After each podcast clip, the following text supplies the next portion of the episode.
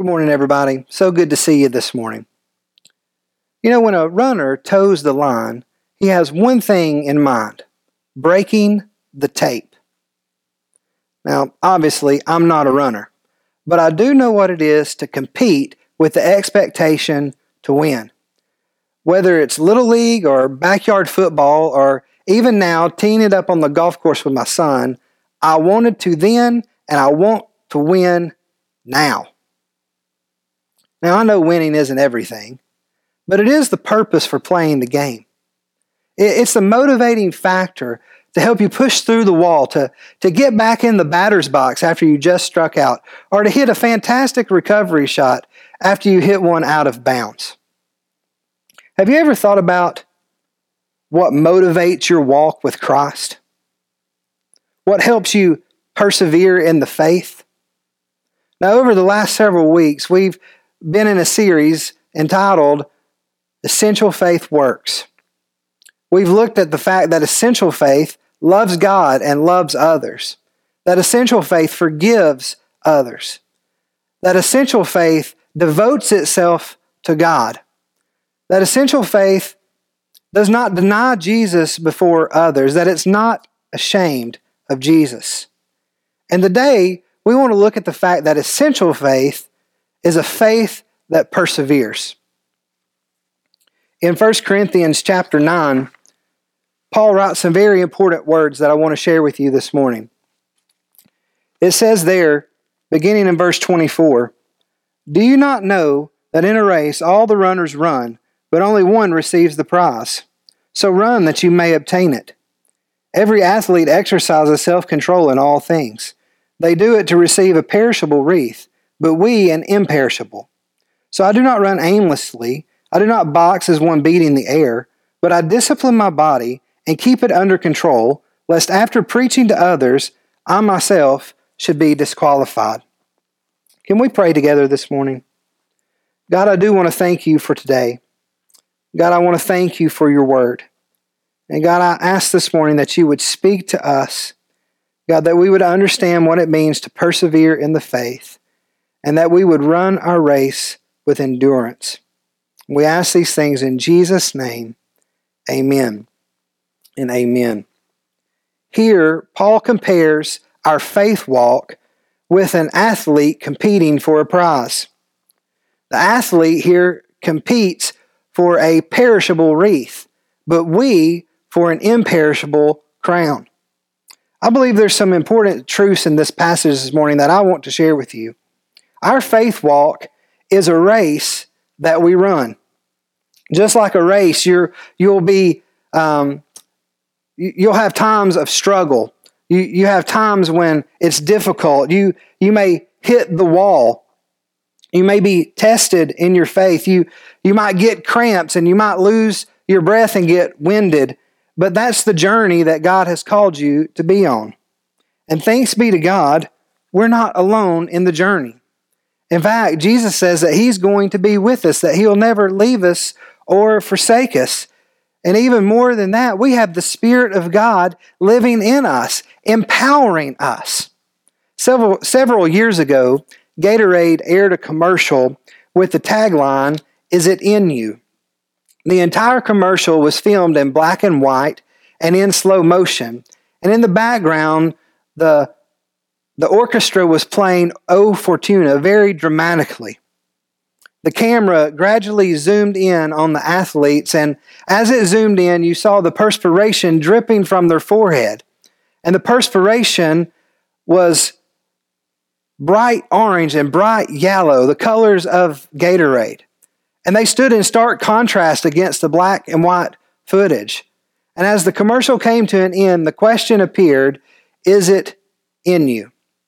Now, obviously, the implication is that the Gatorade was fueling the athlete's effort. In the same way, we run the race for Jesus with effort. But, it, but it's not our effort, it's not our energy, it is with the power that God supplies us, the power of God working in us. So let's run the race fueled by the power of God. And when we run the race, let's make sure that we're running the race with purpose. Notice what Paul says in verse 24. We run to obtain the prize. In verse 25, he reminds us that the athletes are competing to receive this perishable wreath. In verse 26, he says, I don't run aimlessly and I don't beat the air shadow boxing. And in verse 27, he says that I may not be disqualified. These are the purposes behind the running of the race. The truth is, no one competes unless they want to win.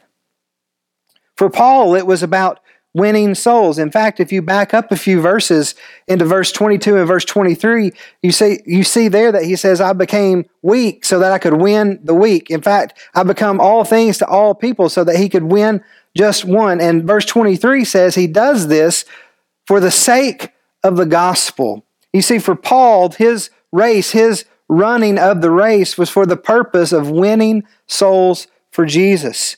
Let me ask you a question this morning. Why are you running? What is your prize? The word prize here only appears twice in the New Testament. Paul uses it both times, first here in 1 Corinthians 9, but also in Philippians chapter 3. In fact, I want to read that passage to you.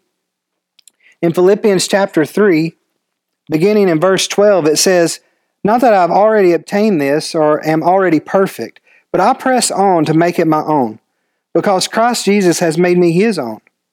Brothers, I do not consider that I have made it my own, but one thing I do, forgetting what lies behind and straining forward to what lies ahead, I press on toward the goal for the prize of the upward call of God in Christ Jesus.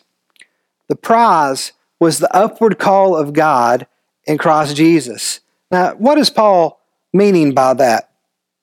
Well, I think the upward call is best described by one commentator where he says that it's the full and complete gaining of Christ for whose sake everything else has been counted as loss.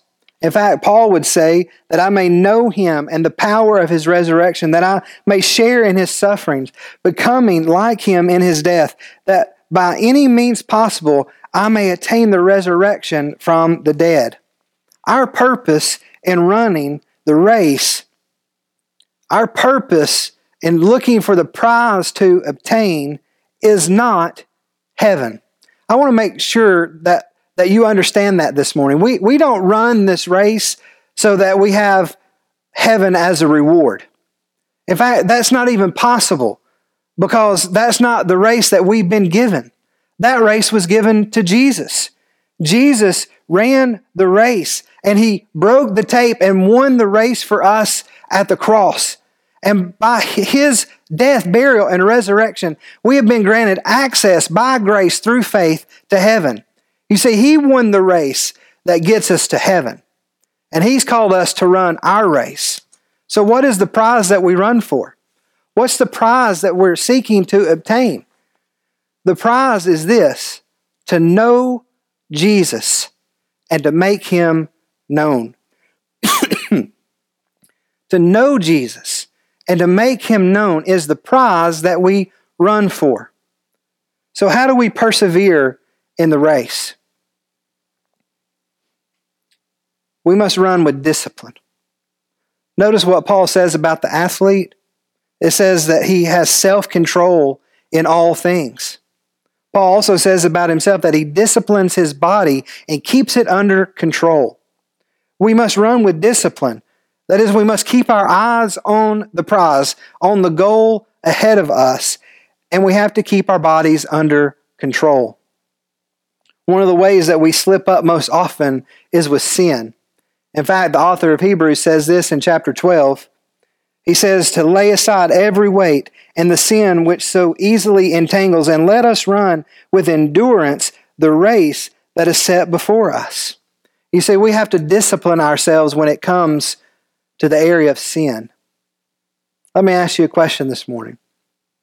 Is there some sin that you just can't beat? A sin that keeps beating you up? Can I encourage you this morning? Don't give up. Don't give up. You can overcome. Did you know that WD 40 gets its name because the first 39 experiments failed? Imagine a world without WD 40. I mean, you can fix anything with duct tape and WD 40. Imagine if the guy would have given up. The name WD 40 literally stands for Water Displacement 40th Attempt. How would we fix all those squeaking doors if the guy would have given up after try 39? The truth of the matter is this when it comes to sin and overcoming it in our life, we can't give up. We need to keep trusting God to give us the strength that we need to overcome, and we cannot stop trying to overcome the sin in our life. God will give you the victory. Just trust Him and keep pressing on. Discipline only, doesn't only include the areas of our life that, that we struggle in with sin, but we also need to discipline our time. We need to have discipline in the areas that lead to spiritual maturity. Have you disciplined your time to have devotional time every single day? Or have you been disciplined in the fact to have a, a one-on-one discipling relationship with another believer? Those things are very important to growing in faith to running your race. If we're going to endure, we must practice self control and we have to discipline our lives for the sake of the gospel. I want to share one final thought with you this morning. And it comes from verse 27, where Paul says at the very end, Lest after preaching to others, I myself should be disqualified. I want to speak directly to, to leadership this morning.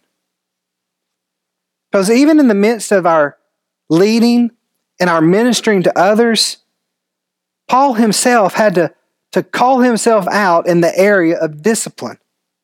The truth is this we can't sacrifice our own spiritual health on the altar of leading others. We have to take time to feed ourselves spiritually as leaders we can persevere in the faith. If we keep trusting, if we discipline ourselves, and we keep on running the race. So as you run, let's run to know Jesus and to make him known. Let's discipline ourselves so that we run with endurance and that we will break the tape for Jesus. Let me ask you this morning are you even in the race? You see, God provided a way for you to be in the race through His Son, Jesus. God loved you enough that He was willing to send His only Son to die on the cross in your place and in my place, to die for your sin and for my sin, to become the sacrifice for us, to be buried and to rise again on the third day. And if we simply have faith in what Jesus has done for us on the cross, the Bible says that we can be saved. In fact, it says that if we confess with our mouths that Jesus is Lord and we believe in our hearts that God raised him from the dead, we will be saved. That's a promise in God's word for you and for everyone who would believe. So, have you started the race yet? Have you given your heart and your life to Jesus? I want you to know that you can. You can say a simple prayer just acknowledging that, that you are a sinner and acknowledging that God sent his son, Jesus, so that you could have forgiveness. Ask God to forgive you and ask Jesus to come into your life, and he'll change you, and you'll be on the race that you can run with endurance. Can we pray together? God, I do want to thank you for your word today. I want to thank you for loving us. I want to thank you that you walk with us each and every day, that you're there to empower us and to encourage us.